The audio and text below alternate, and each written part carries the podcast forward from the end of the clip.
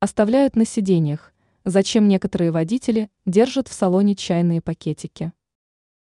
Опытные водители всегда возят в бардачке автомобиля пакетированный чай. Но вовсе не для того, чтобы попить горячего чайку в дороге. Рассказываем, как могут пригодиться водителям чайные пакетики. Зачем возить с собой чайные пакетики? Чайные пакетики можно использовать в качестве натурального освежителя воздуха. Магазинные освежители и ароматизаторы, как правило, только маскируют неприятные запахи, а чай их нейтрализует.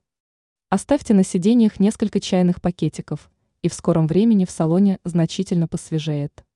Для большего эффекта можно использовать чай с добавками. Ранее мы рассказывали, как улучшить видимость в зеркале автомобиля в сырую погоду.